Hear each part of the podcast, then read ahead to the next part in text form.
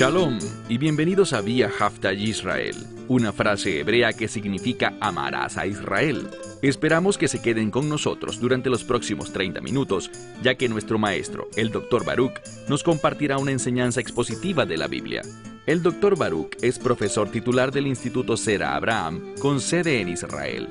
Aunque todos los cursos en el instituto se imparten en hebreo, el Dr. Baruch se complace en compartir esta enseñanza en inglés con doblaje al español. Para más información, visítenos en amarazaisrael.org o descargue nuestra aplicación móvil Mi Estudio Bíblico. Aquí está Baruch y la lección de hoy. El Mesías fue enviado a este mundo con el fin de entregar su vida para redimirnos. Y vemos que le dijo este hecho a los discípulos una y otra y otra vez. Y no solo que moriría, sino que también les habló sobre la resurrección. Pero los discípulos no lo entendieron. Nunca comprendieron esta verdad, el propósito supremo de su venida y de lo que iba a hacer. Nunca lo comprendieron a cabalidad. ¿Por qué razón? La respuesta es muy clara. Ellos no asimilaron la resurrección, que Él moriría pero que al tercer día se levantaría porque la resurrección es un sinónimo del reino. He dicho muchas veces que siempre que la Biblia hable de resurrección, debes pensar en el reino de Dios. Y el problema es muy frecuente. Ocurrió con los discípulos hace dos mil años y sigue ocurriendo con la mayoría de los creyentes de hoy, que no tenemos una mentalidad de reino o que vemos este reino como una realidad terrenal y tratamos con él desde un punto de vista carnal. Esto será ciertamente lo que estudiaremos el día de hoy. Toma tu Biblia y ve conmigo al libro de Mateo capítulo 20. Libro de Mateo capítulo 20. Vimos la semana pasada que Yeshua compartió con los discípulos que efectivamente Él era el Mesías. Y ahora Él les está contando lo que vino a hacer, que Él vino a este mundo y que específicamente se dirigiría a la ciudad de Jerusalén. Entendamos que Jerusalén es fundamental. Los propósitos de Dios, sus planes. Sus planes y propósitos de reino tienen que ver con Jerusalén. Él regresará y gobernará desde allí durante mil años. Así que Jerusalén era importante en el pasado, pero también es importante en el futuro. Y noten lo que dice en este capítulo 20. Ve conmigo al verso 17. Mateo 20, versículo 17. Le dice algo a sus discípulos. Yeshua, leemos aquí. Subiendo a Jerusalén, tomó a sus doce discípulos aparte, y aquí está, en el camino. Esta palabra camino es paralela a propósito, a la voluntad de Dios. Él iba allí para cumplir el propósito y la voluntad de Dios. Y ahora Él va a declarar de una manera muy clara cuál es esa voluntad, cuál era el propósito por el que Él dejó el cielo tomó forma humana y entró a este mundo. Así que una vez más, Yeshua, ascendiendo a Jerusalén, tomó a los doce discípulos aparte en el camino y les dijo, verso 18, esta siguiente frase que abunda en las escrituras, como les digo casi todas las veces que nos topamos con ella, tiene que ver con énfasis ella enfatiza que lo que está por suceder es importante, o que algo que será dicho tiene gran significado y es vital. Y quiero enfatizar esto. Es vital que lo entendamos. Así que él dice, leamos juntos el verso 18. He aquí, voy a subir a Jerusalén. Literalmente nosotros subiremos a Jerusalén y el Hijo del Hombre será traicionado y entregado al sumo sacerdote y a los escribas, y ellos lo condenarán a muerte. Está revelando, como vimos la semana pasada, Es la segunda vez que dice en este pasaje que subirá a Jerusalén junto a sus discípulos y que morirá.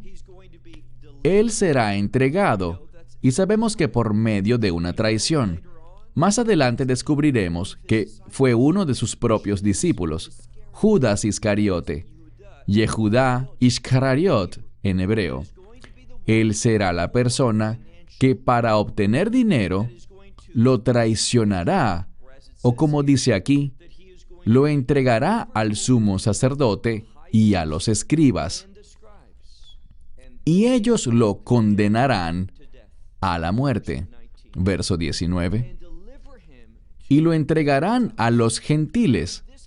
Esto tiene que ver con el imperio romano, que representaba y gobernaba sobre el mundo. En las escrituras veremos algo muy claro sobre esto. Veremos que con respecto a la muerte del Mesías, toda la humanidad, tanto judíos como gentiles, son culpables. ¿Por qué? Porque toda la humanidad, todos somos pecadores. Todos hemos sido destituidos de la gloria de Dios. Todos nos hemos desviado de la instrucción de Dios para cumplir nuestra voluntad y hacer lo que nosotros deseamos. Así que todos somos culpables. Pero noten lo que dice específicamente, que Él será entregado a los gentiles y dice que ellos, ellos harán tres cosas, dice, para ser burlado, para ser azotado, latigado, y este es un castigo horrible, extremadamente doloroso y luego en última instancia para ser crucificado. Tres cosas. Será burlado, azotado y crucificado. Ahora, esto fue algo que él no dijo una vez, sino que la dijo una y otra vez a sus discípulos, que la Pascua se acercaba. Y la Pascua se relaciona con la muerte porque es el día de la redención y no existe redención sin el derramamiento de sangre. Así que les dice que va a morir. Pero noten esta parte, donde dice al final del verso 19, dice así, pero al tercer día, Él se levantará, aunque literalmente dice, será levantado. Esta es una verdad teológica importante. El Mesías entregó su vida y tenía el poder para tomarla nuevamente, pero no lo hizo así. Él fue totalmente sumiso y confió en su Padre Celestial para que lo levantase de entre los muertos. Y este es un ejemplo para ti y para mí de que debemos ser personas que confíen, descansen y dependan de Dios para todas las cosas, especialmente para la resurrección. Y recuerden que resurrección es sinónimo de reino. Tenemos que depender de Dios si queremos tener vida de reino, vida eterna. Bien, luego de revelar esto, que Él sería entregado, condenado a muerte, azotado y en última instancia crucificado, pero que al tercer día sería levantado, noten lo que pasa inmediatamente después. Y esto demuestra en primer lugar falta de sensibilidad y también que verdaderamente no entendían la importancia de lo que acababa de decir. En vez de pensar en su Señor y Salvador, en su Mesías, en todo lo que dijo que sufriría, en la traición, la burla, los azotes y la crucifixión, pero que al tercer día resucitaría, en vez de realmente pensar en todo eso, noten lo que pasa. Lean conmigo el verso 20. Entonces la madre de los hijos de Zebedeo vino con ellos, y esta es una verdad importante, con estos dos hijos suyos, y se acercó junto a ellos de rodillas pidiéndole algo. Noten esto. Él les acaba de decir que les está entregando su propia vida. Voy a ser condenado a muerte en lugar del pueblo de Dios. Voy a ser burlado, sufriré un castigo horrible seré azotado y en última instancia, un sufrimiento aún mayor. Seré crucificado. Y esta mujer llega con sus dos hijos para pedirle algo a él. La naturaleza humana nos lleva a querer más y más y más. Ellos se perdieron totalmente lo que Él venía diciéndoles. Él les está dando todo con el fin de que puedan hallar la redención, que sean parte del reino de Dios y sus deseos no eran ser perdonados, experimentar la misericordia de Dios, sino que noten lo que ella dice. Ella viene y se arrodilla pidiéndole algo a él. Verso 21. Él le dijo, ¿qué quieres? Y ella le respondió, di. Por un lado, esto muestra un reconocimiento de su autoridad. Esto también apunta a su divinidad, porque ella dice, di, habla, y la implicación es esta, que lo que Él diga será hecho. Solo Dios, solo Dios es capaz de decir algo y que eso se haga realidad. Hay muchos falsos maestros hoy en día que andan diciendo que si tú declaras algo se hará realidad. Pero no, si tú entras en acuerdo con Dios, si declaras la escritura, lo que Dios ha prometido, entonces su autoridad lo hará realidad. Pero jamás somos nosotros quienes iniciamos nada. Simplemente hemos sido llamados, y aquí está la clave, hemos sido llamados a entrar en acuerdo con Dios.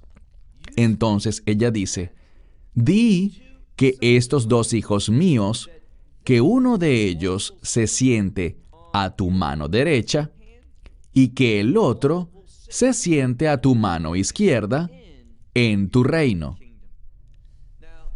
Ella está pensando de una manera muy egoísta. Ella está pensando en sus hijos y que ellos tengan un lugar privilegiado en el reino. Pero ella no está entendiendo que se trata del reino de Dios. Ella simplemente cree que Él tendrá un reinado terrenal y ella quiere que sus dos hijos tengan un rol muy importante, una posición elevada en ese reino. Ella no entiende que Él está hablando del reino de Dios.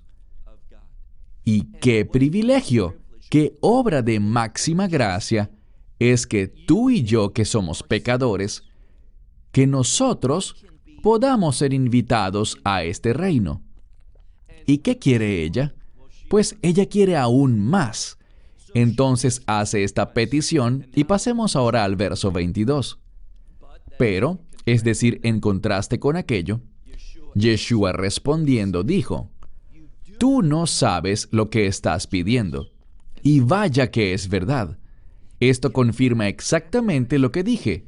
Ella no entiende lo que está pidiendo sobre sus dos hijos, que uno se siente a la derecha y el otro a la izquierda, cuando Él se siente sobre su trono en el reino de Dios. Así que dice, tú no sabes lo que estás pidiendo. Y ahora Él se vuelve hacia los dos hijos y les dice, ¿son capaces ustedes de beber la copa que yo estoy a punto de beber? ¿Y el bautismo con el cual seré bautizado?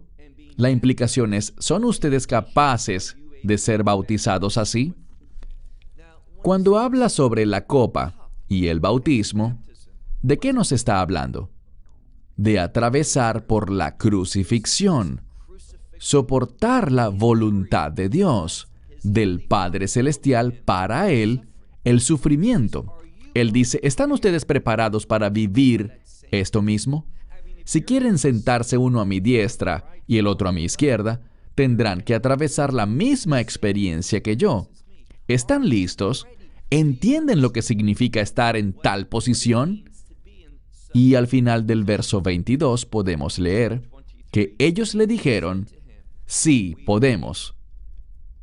Yo no creo que ellos de verdad pudieran, pero una cosa que sí será verdad es que después de su resurrección, Después de que ellos llegaran verdaderamente a una fe bíblica, un entendimiento adecuado de quién es Él, entendiendo el llamado que está sobre ellos, muchos de los discípulos, la mayoría de los discípulos, por lo que sabemos de la tradición histórica, ellos sufrieron por su fe de una manera muy intensa y muchos, si no todos, fueron ejecutados. Entonces dice, ¿son ustedes capaces de participar de esa copa y de ese bautismo? Y ellos responden que sí son capaces. Y él les dice, verso 23, mi copa beberán, y con el bautismo con el que seré bautizado, ustedes serán bautizados. Pero el sentarse uno a mi derecha y el otro a mi izquierda, esto no es para mí otorgarlo, sino para aquellos que han sido preparados por mi Padre. Tú no te ubicas en una posición así simplemente porque lo deseas o porque lo has pedido, sino que es una decisión de Dios el Padre. Y esta es una gran muestra dada por el Hijo de Dios como ejemplo para nosotros, de que siempre demostremos sumisión a su Padre Celestial. Él no hacía como dijo frecuentemente en el Evangelio de Juan. Él no hacía nada por su cuenta, es decir, Él ha venido, este Hijo, y es una palabra importante, que tanto en hebreo como en griego contiene un significado adicional. Esta palabra Hijo significa siervo. Hijo es uno que le brinda honor a su Padre. Y por lo tanto, vemos al Hijo único de Dios, del Dios viviente, haciendo todo en sujeción para darle honor a Él y en obediencia como ejemplo para ti y para mí. Entonces dice, aquellos que se sentarán a mi diestra y a mi izquierda ha sido preparado, es decir, está basado en la voluntad de mi Padre, la decisión de mi Padre, para quien Él lo ha preparado. Dice, no puedo yo otorgarlo a ustedes. Verso 24. Recordemos, todos los discípulos estaban allí.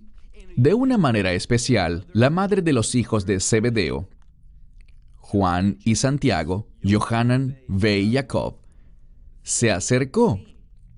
Pero todos los demás, todos los discípulos presenciaron esto y noten lo que dice la escritura, verso 24.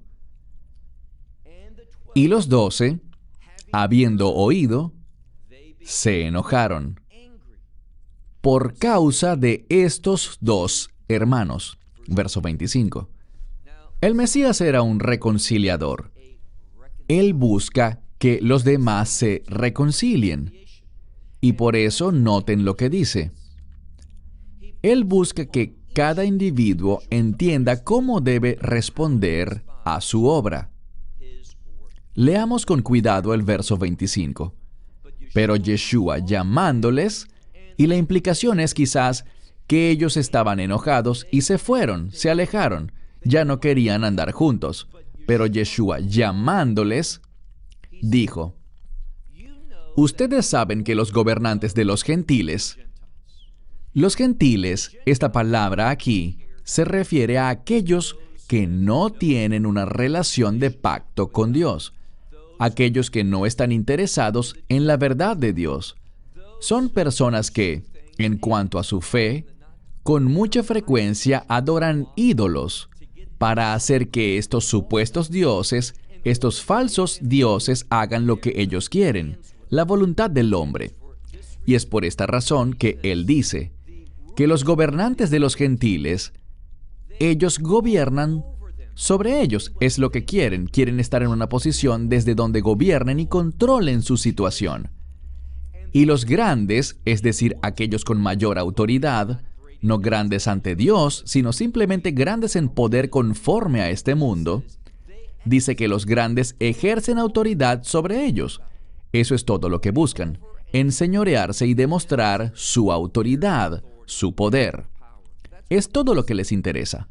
Pero dice que en contraste con eso, verso 26, pero, esta es una palabra muy significativa, como acabo de decir, en contraste con. esta no es la conducta de un discípulo, de uno que es un seguidor del Dios viviente. Dice el verso 26, pero así no será entre ustedes.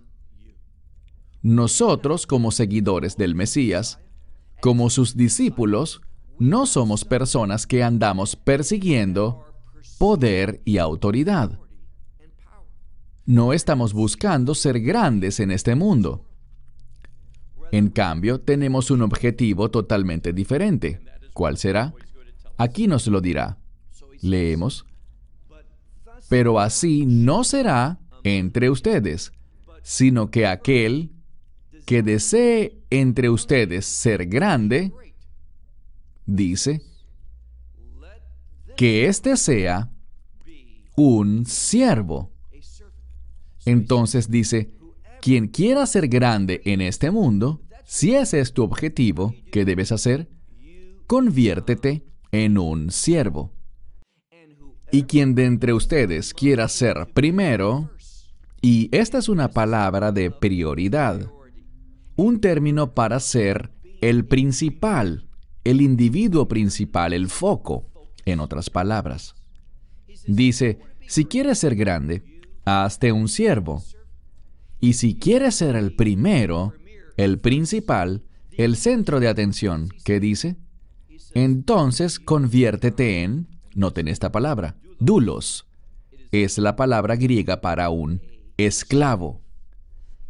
Puede significar un sirviente, uno que entiende su condición de deudor, que tiene una deuda y necesita pagarla. Y este esclavo actúa en obediencia para con su amo, para con su maestro, debido a la deuda que tiene a su cuenta. Y esa deuda es nuestro pecado, y aquel con el que estamos en deuda es nuestro Señor y Salvador. Él es el verdadero amo. Y por lo tanto nosotros nos convertimos, como dice la Escritura, en sus esclavos. Cuando vivimos la vida y, wow, esto es muy diferente a cómo vive la mayoría de la gente.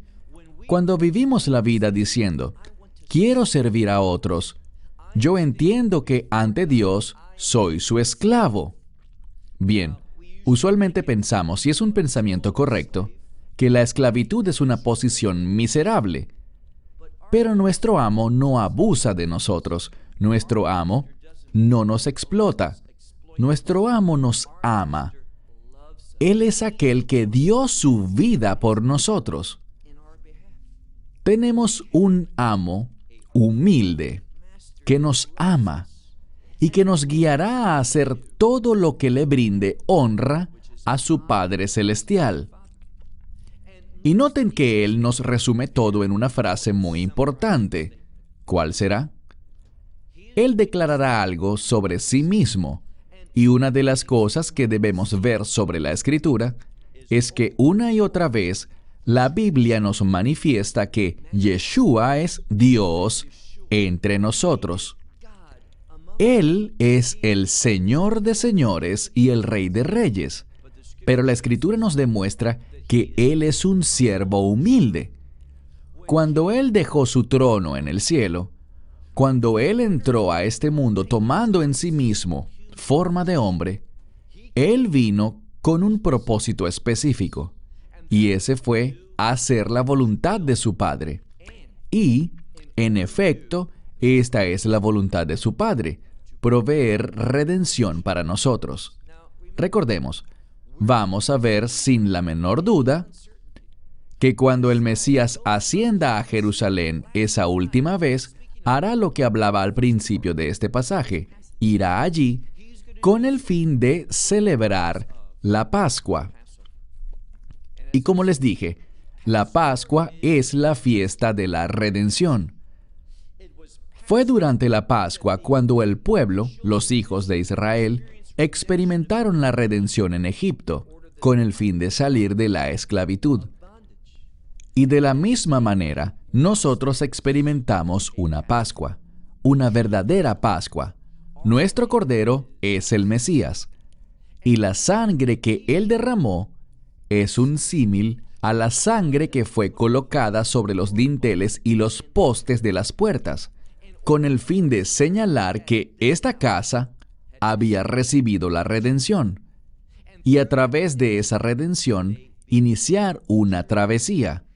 Habiendo sido libres, la travesía consistió en caminar con Dios, hacer su voluntad y en última instancia entrar en la tierra prometida.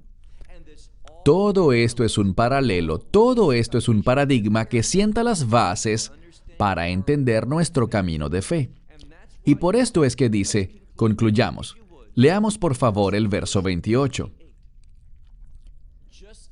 Así como, ¿qué se dijo sobre ser un siervo, ser un esclavo? que aquel que quiera ser grande, que se comporte de este modo, y que el que quiera ser el primero, que demuestre una conducta de siervo y esclavo. Entonces dice, así como, este es el ejemplo, así como el Hijo del Hombre. Hijo del Hombre significa siervo de la humanidad.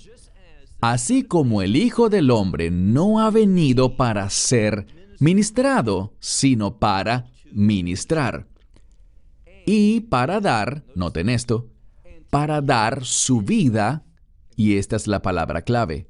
Muchas Biblias dicen en rescate. Es una palabra que se relaciona con la redención, que Él vino no a ser ministrado, o sea, no vino para ser servido, sino para servir. No vino buscando recibir, sino buscando dar. Él es el ejemplo. Y él vino, noten, no para ser servido, sino que dice la escritura al final del verso 28, sino para dar su vida como redención para muchos. En el lenguaje bíblico, muchos puede significar todos. Vemos esto con la palabra hebrea harvei. Y de lo que habla es de la norma. Nos habla del deseo, de la voluntad de Dios. Al final serán pocos quienes encontrarán esa redención, pero esa redención, y esta es la verdad bíblica, esa redención fue provista para todos. Y si tú no experimentas la redención, es debido a que tú no la has recibido por la fe. Tú no te has convencido de tus pecados y entiende que la única manera de encontrar misericordia es por medio del mensaje del Evangelio del Mesías Yeshua. Él murió en la cruz, pero se levantó con una invitación de reino para ti y para mí. Esperamos que te hayas edificado con el mensaje de hoy y lo compartas con otros. Te invitamos a seguir nuestros estudios cada semana por este canal y por el portal de YouTube de Amarás a Israel. También puedes descargar nuestra aplicación móvil gratuita Mi Estudio Bíblico. Finalmente, para obtener más información sobre nosotros, visita nuestra web amarasaisrael.org, donde encontrarás otras conferencias de Baruch en audio, video y texto. Hasta el próximo programa. Que el Señor te bendiga en Yeshua Hamashiach, Jesús el Mesías, mientras caminas con Él. Shalom desde Israel.